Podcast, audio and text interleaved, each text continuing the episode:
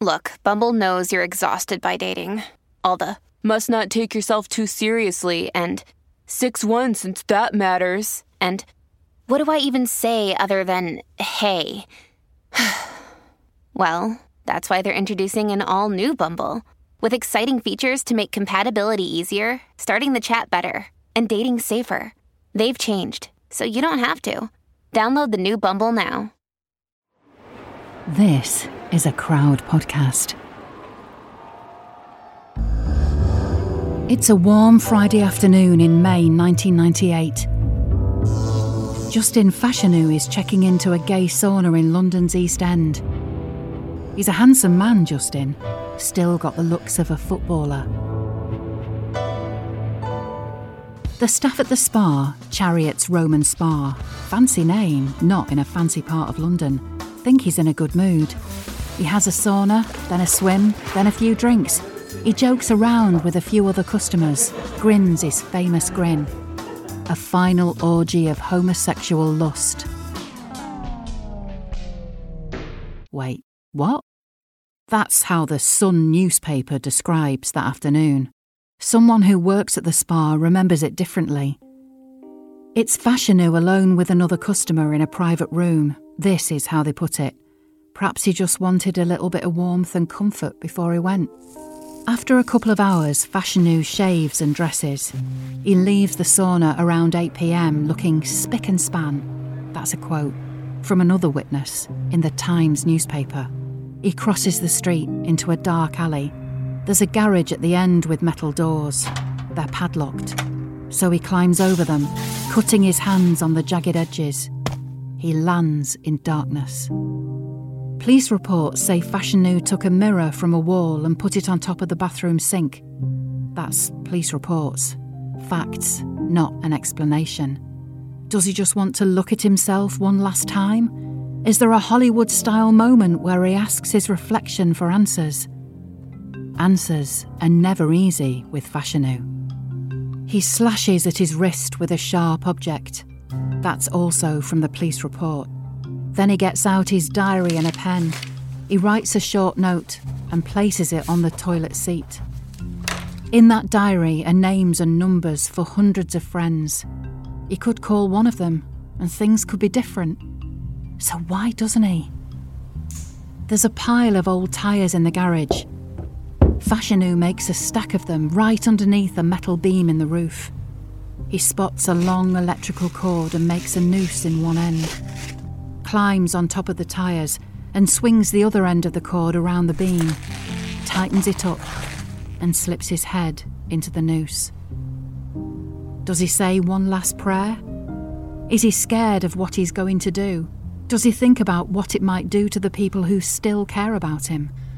Maybe he's just hoping for peace. More of those questions without answers. So, this is what he does he pulls the cord tighter, uses his athlete strength to kick the top tyre from the pile, and drops to his death. Here's what puzzles us Justin Fashanu should have died a pioneer and a hero, the first black million pound British footballer, the first footballer still playing to come out as gay. But that's not what happens. Not then. This is what the papers say about him, so this is what people think a fantasist, a swindler, a suspected rapist.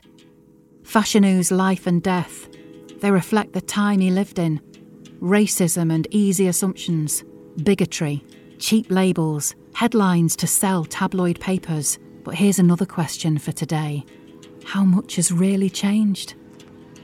This is Death of a Sports Star, a new podcast from Crowd Network.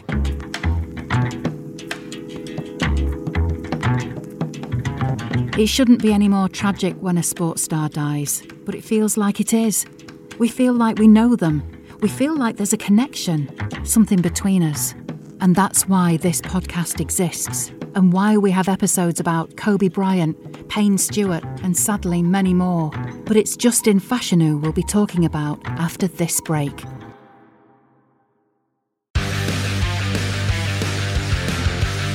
Pit Pass Moto, sponsored by Moto America, is the show that keeps you up to speed on the latest in motorcycling and brings the biggest names in motorcycle racing right to you.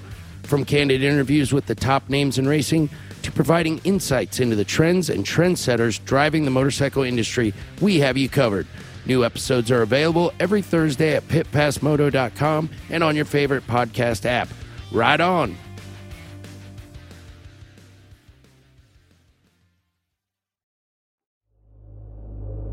So we know how it ends for Justin Fashanu. It begins in February 1961 in Hackney, only a couple of miles from that spa and that garage in East London. There's four kids. He's the third. His father, Patrick, is a law student from Nigeria. His mother, Pearl's a nurse from Guyana. When Justin is two, his dad goes back to Nigeria. His mum stays, but she doesn't think she can raise four kids on her own, so Justin and his little brother John are sent away to an orphanage on the other side of the city. How does that make you feel, do you think? Abandoned? Let down? Justin can't trust people now. That's how he feels. They're in the orphanage for two years, Justin and John. Then life changes again.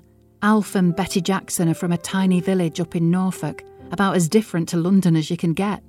They want to foster one boy, but when they meet Justin and John, the idea of separating the brothers seems impossible. So they go home with two. And home is like something from an Agatha Christie novel a chocolate box cottage with fields and an orchard. It may as well be another country. There are no other black people. There are hardly any people at all. But it works for two shy kids. Alf's a precision engineer. He sticks up a set of goalposts. The boys sing in the church choir. They do musicals. You watch from the outside, and it all seems fine. They're lively, these two. They're boys. But Betty is about manners and respect. Respect for others. For her lads, too. When Justin is famous, Betty is interviewed by the BBC. She says the boys once told her they wished they were white. Here's what she said back You're black. You're going to stay black and you're going to be proud of being black. That's the good stuff from someone who loves them. But would you be able to forget being abandoned by your real mum and dad? Alf and Betty have a son, Edward. He remembers Justin having awful nightmares, asleep but lashing out, fists everywhere. Another time, when he's 14, Justin punches his own bedroom window. Football helps for now. Justin's grown tall and strong. He's a decent amateur boxer too, but it's football where no one can stop him. At 17, he signs for Norwich, the big local club. Betty tries to keep him steady. Here's what she says to the BBC We're proud of him, but the glamour of football is overrated. I hope he can keep his feet on the ground. And that's what he does at the start. He doesn't drink much. He stays after training for extra practice. He goes to a private gym to get bigger and faster. This isn't happening for most footballers in 1979. They're on the beers, they're in the pub. Maybe there's less driving them on, less to escape from. Maybe that explains the impact he makes. A debut for the first team at 17, up front where the goals and glamour are, He's on Match of the Day, primetime TV highlights, knocking defenders about. He scores his first professional goal against Leeds. Leeds are hard men. Fashanu is harder. He scores another against Chelsea. They're hard too. Fashanu collides with their goalkeeper, and it's the goalkeeper who gets stretchered off, unconscious. It starts looking easy. On the pitch, he's fast and dangerous. He scores goals. In interviews, he's all smiles, comes out with great lines. The newspapers and radio and TV, they love him. All that rags to riches backstory. Everyone's hooked, everyone on his side. Except they're not. This is Britain in the early 1980s. You get told you're a black man in a white world. you're a black footballer. You get the chance. Monkey noises, bananas thrown on the pitch, letters in the post telling you to go home. So where's that for Fashanu? Norfolk? The orphanage? A flat with a mum and dad he can barely remember, even when he tries? This is how it feels. He scores twice in a big win over the European champions, Nottingham Forest. That's not the bit everyone's talking about. They're talking about when he picks up a corner flag in another game and pretends to hold it like a spear. He does that because thousands of people in the ground are screaming at him to go back to the jungle. Here's another story. It's from a book about Fashanu by Nick Baker called Forbidden Forward. He's out with another teammate who's black.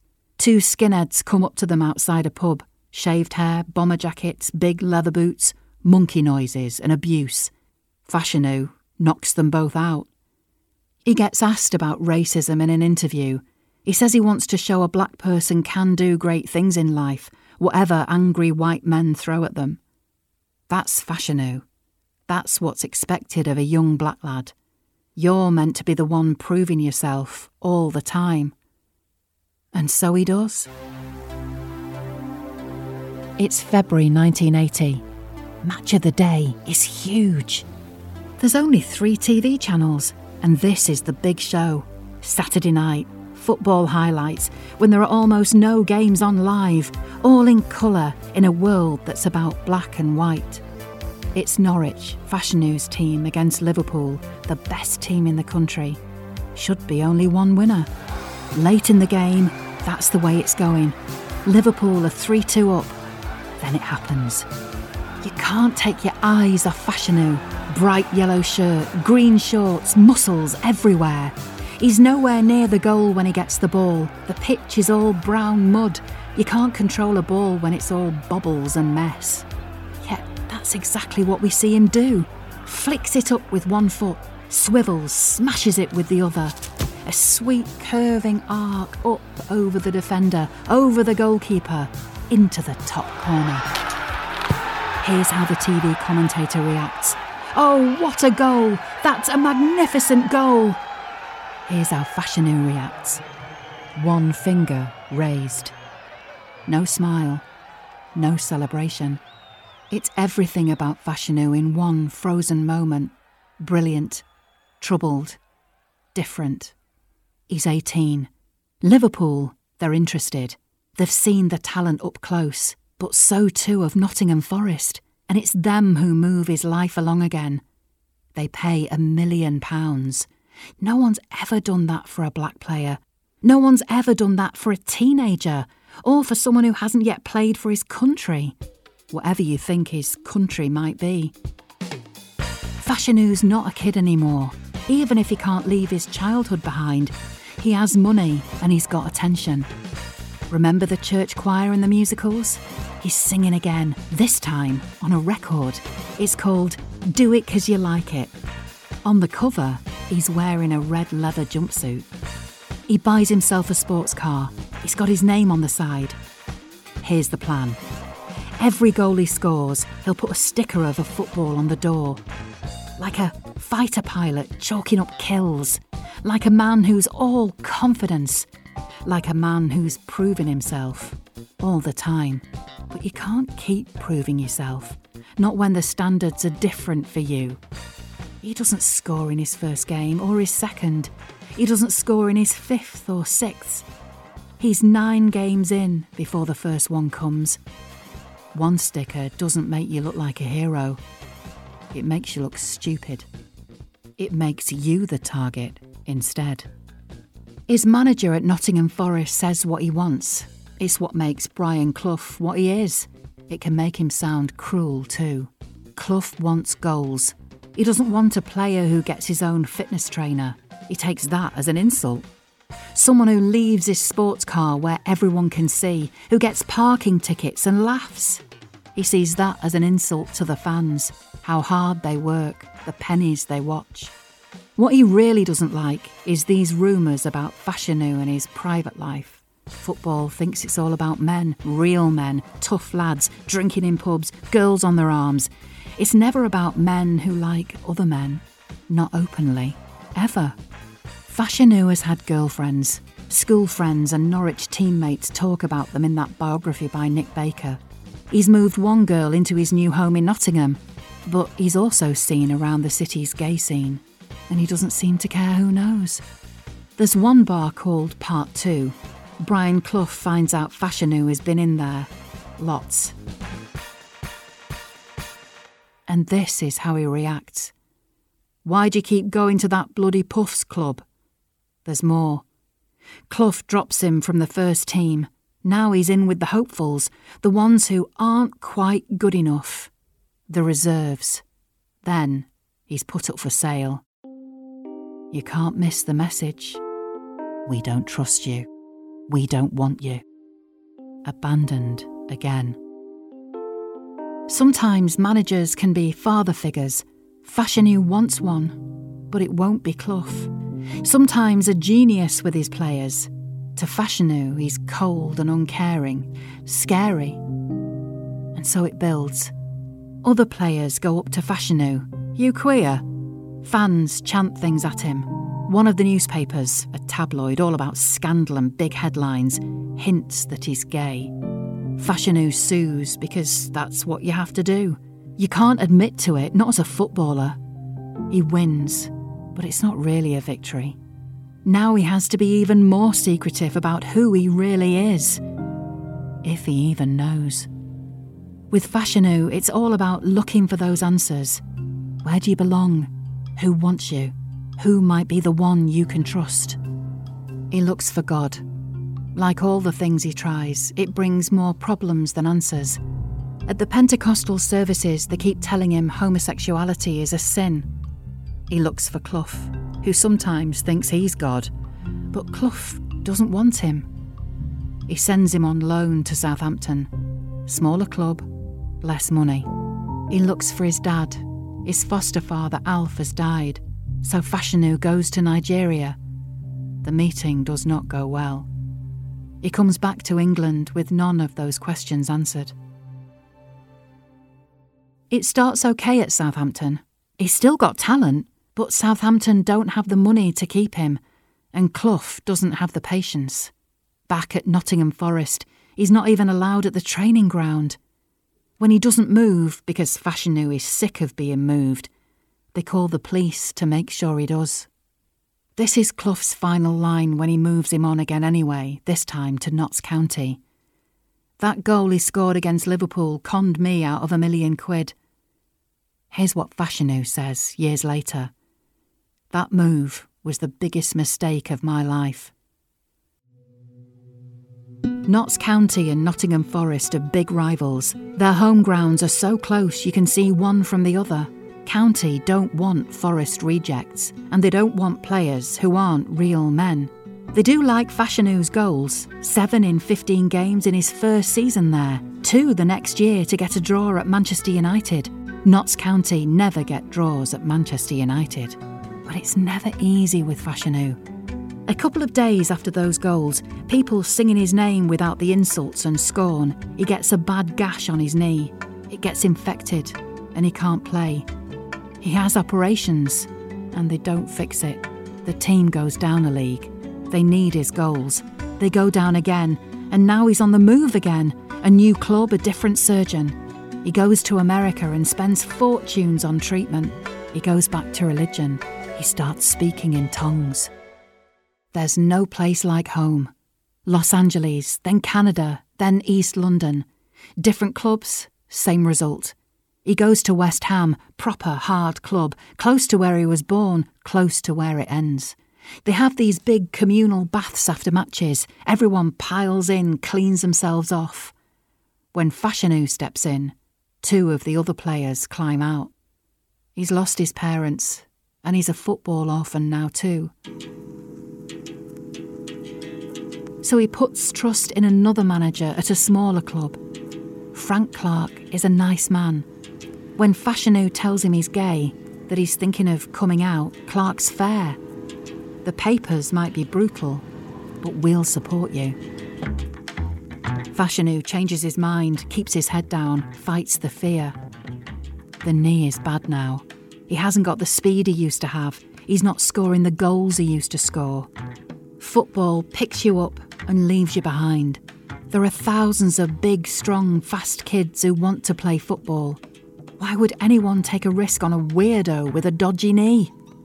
This is Britain in 1990. You can't be gay and you can't escape the tabloids. They make fortunes for the men who own them by selling millions of copies a day. They sell millions of copies by telling tales big ones, juicy ones, ones you can't ignore. They're a dark mirror reflecting everything you want to believe and everything you don't. And this is how it works. One of them calls him, We're putting you on the front cover. We're going to say you're gay. You don't get a choice. You can either talk to them and they tell you a story, or you don't talk to them and they tell it without you. The only choice is which devil you dance with.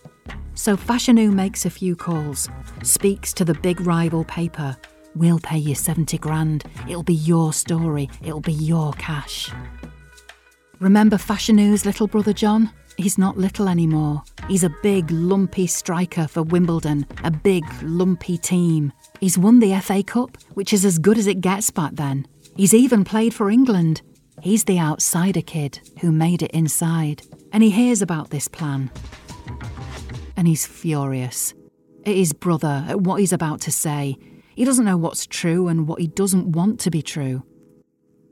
This is what he says later. When he said he was gay, I just thought he was doing it for attention. So he offers Justin 75 grand to bury the story. We're brothers. I'll help you help me. It's too late. You can't miss the headline on the front page of The Sun on that October day. One million pound soccer star. I am gay. It's worse than John could ever have imagined. The Sun wants bang for its buck. You get nothing for free with the tabloids. Justin has invented stories about sexual liaisons with big politicians. It's a sensation. It's everywhere. And not in a good way. At least for Fashanu. This is how the world reacts. John publicly disowns his brother, telling him he's shamed the family name. A columnist in a newspaper called The Voice, that's a paper aimed at the black community, calls him pathetic and unforgivable there's no public support from football. A German player says, one wouldn't play that hard against someone like that because of a certain fear of AIDS. This is where we are. This is how bad it is. Sympathetic friends are upset he hasn't felt able to tell them. The rest of his friends avoid him. He goes to Canada, to Newcastle, to smaller and smaller clubs. He signs for Torquay, a little town on the south coast. Before he signs, the chairman feels he has to ask his players if anyone has a problem sharing a changing room or hotel room with Fashanu. At least nobody puts the hand up. It's not easy. Players making jokes about dropping soap in the shower, pressing the backsides against the wall when the new teammates are around. And you laugh along, because if you don't, you stand out too. On the field, you can't laugh at it this is what he hears some fans chanting at one ground. He's bent, he's queer, he takes it up the rear. Fashanu, Fashanu. At another ground, it's faggot and puff. He gets bananas thrown at him. When he scores the winner that day, he runs towards the fans, bends over and wiggles his backside. When they play the same team again later that season, he loses his temper instead. Too many bad tackles, sent off by a ref who's not interested in excuses. Fashanu's scoring regularly again, but Torquay get relegated anyway, and the stuff about Fashanu being a swindler and liar, this is where it picks up speed. He's playing the tabloid game now, like some celebs do when they can't earn the old money any other way. He sells a story about an affair with a soap star. He's left Torquay owing the chairman money. So he goes again, this time telling a paper about affairs with politicians. He tells police he's got information about the recent suicide of a Conservative MP. That story falls apart when he's questioned, and he admits he's made it all up.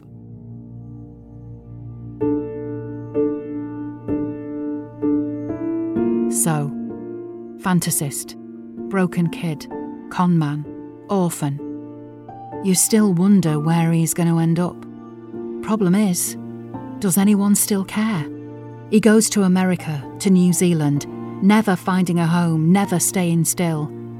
He finds out his foster mother Betty has died, one more protector gone. He comes back to England for the funeral, hoping him and his brother John might talk again. That doesn't happen either. Who cares? No one. That's how it feels. He coaches a tiny team in the US called Maryland Mania. Mania's owner is a man called AJ Ali. He tells Nick Baker, that's the author of Fashanu's biography, that Fashanu is still all questions. Why had he been abandoned as a child? Why has his brother forsaken him? Why is he gay? How have things ended up this way? He's a man in his mid 30s, but Fashanu seems childlike, baffled by the world, playing without rules, trying to work out the real him. It's March 1998. He has a small party at his flat. The next morning, a 17 year old boy who stayed the night tells his mother Fashanu sexually assaulted him. Fashanu gets questioned by detectives. He denies everything. He agrees to blood tests and lie tests. The detectives soon learn what everyone has to learn. Fashanu's stories always have holes in them. He even denies he's gay. And what does Fashanu do when he's in trouble? He moves. The day after the cops see him, he's gone, back to England. He tells the club owner the boy's trying to frame him. He says the cops won't give him a chance, so they charge him anyway. First and second degree assault, second degree sexual assault. That could mean 20 years in prison. Then the police do two things. They put out an arrest warrant and they put out a press release. Tabloids aren't turning this one down. One in Britain goes with this Fashanu manhunt over boy sex charge. Here's how their rival paper sells it Sex rap gay fash vanishes. Reporters catch up with John Fashanu, now a big name TV presenter. There's no mercy here. I do not have a clue where he is. It does not interest me one iota what he does. Fashanu goes back to Norwich. He turns up at a monastery in Leicestershire. Someone else there describes him like this a nice, happy man with sadness in his eyes. They say he prays day and night for four days. Moving, always moving, into a rented room in North London. One more phone call back to AJ Ali in Maryland. You don't forget these sort of calls. Here's what Ali remembers. He wanted to make sure that I knew he didn't rape this guy, that they did have sexual relations, but it was consensual. So this is Justin Fashanu, millionaire footballer, fantasist, Christian, gay, chased by the tabloids, wanted by the police, no mother, no father, not wanted by his brother. Only one escape left. So he packs his bag with his diary and his pen, and he goes to Chariot's Roman Spa in East London. This is what it says in that final note I feel abandoned. I feel alone. I will not get a fair trial because I'm gay. These are the exact words he writes in that garage with the tyres and the noose. I wish that I was more of a good son, brother, uncle, and friend, but I tried my best. This seems to be a really hard world. I hope the Jesus I love welcomes me home. I will at last find peace.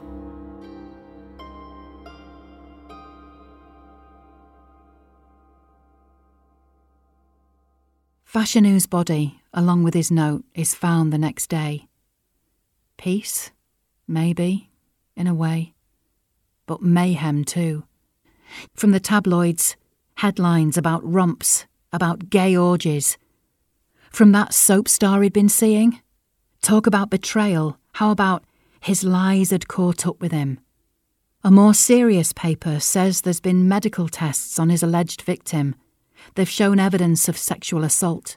The boy himself tells reporters Fashanu's cheated justice.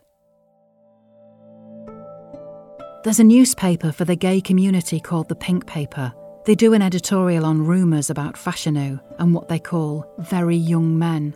Other papers talk to old teammates and friends. They hear about a man who was flamboyant, funny, generous, a gentleman, sensitive too, confused, selfish, impossible to know.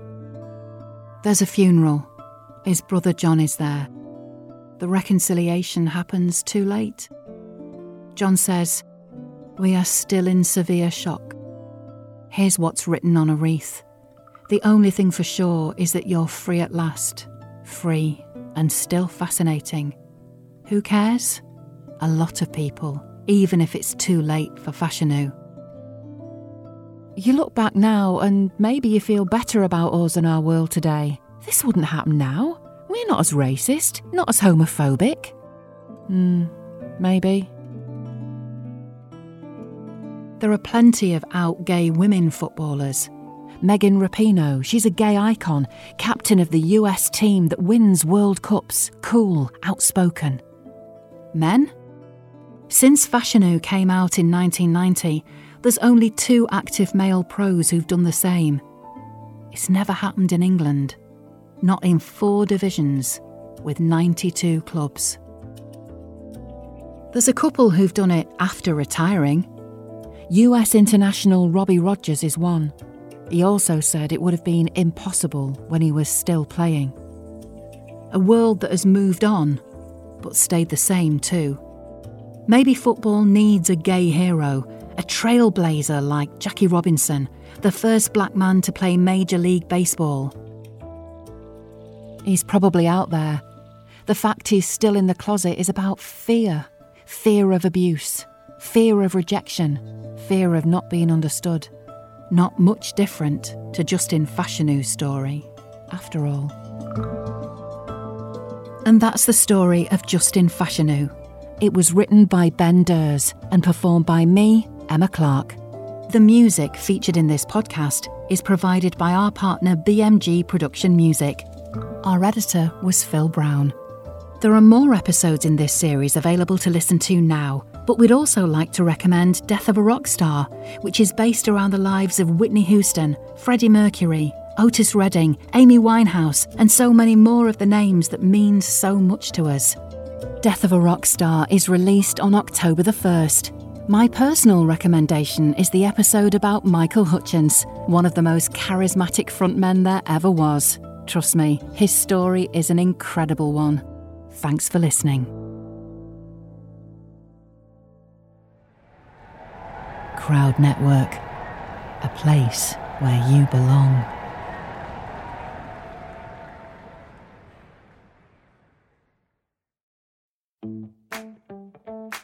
Running should be simple. Just put on your shoes and go. And yet, when you try to learn about how to get better at it, especially as you age, you're confronted with conflicting advice, complicated workouts, and confusing nutrition trends that just won't work for you. On The Planted Runner, I'll share exactly how to run faster, longer, and feel great doing it at any age because you don't have time to waste.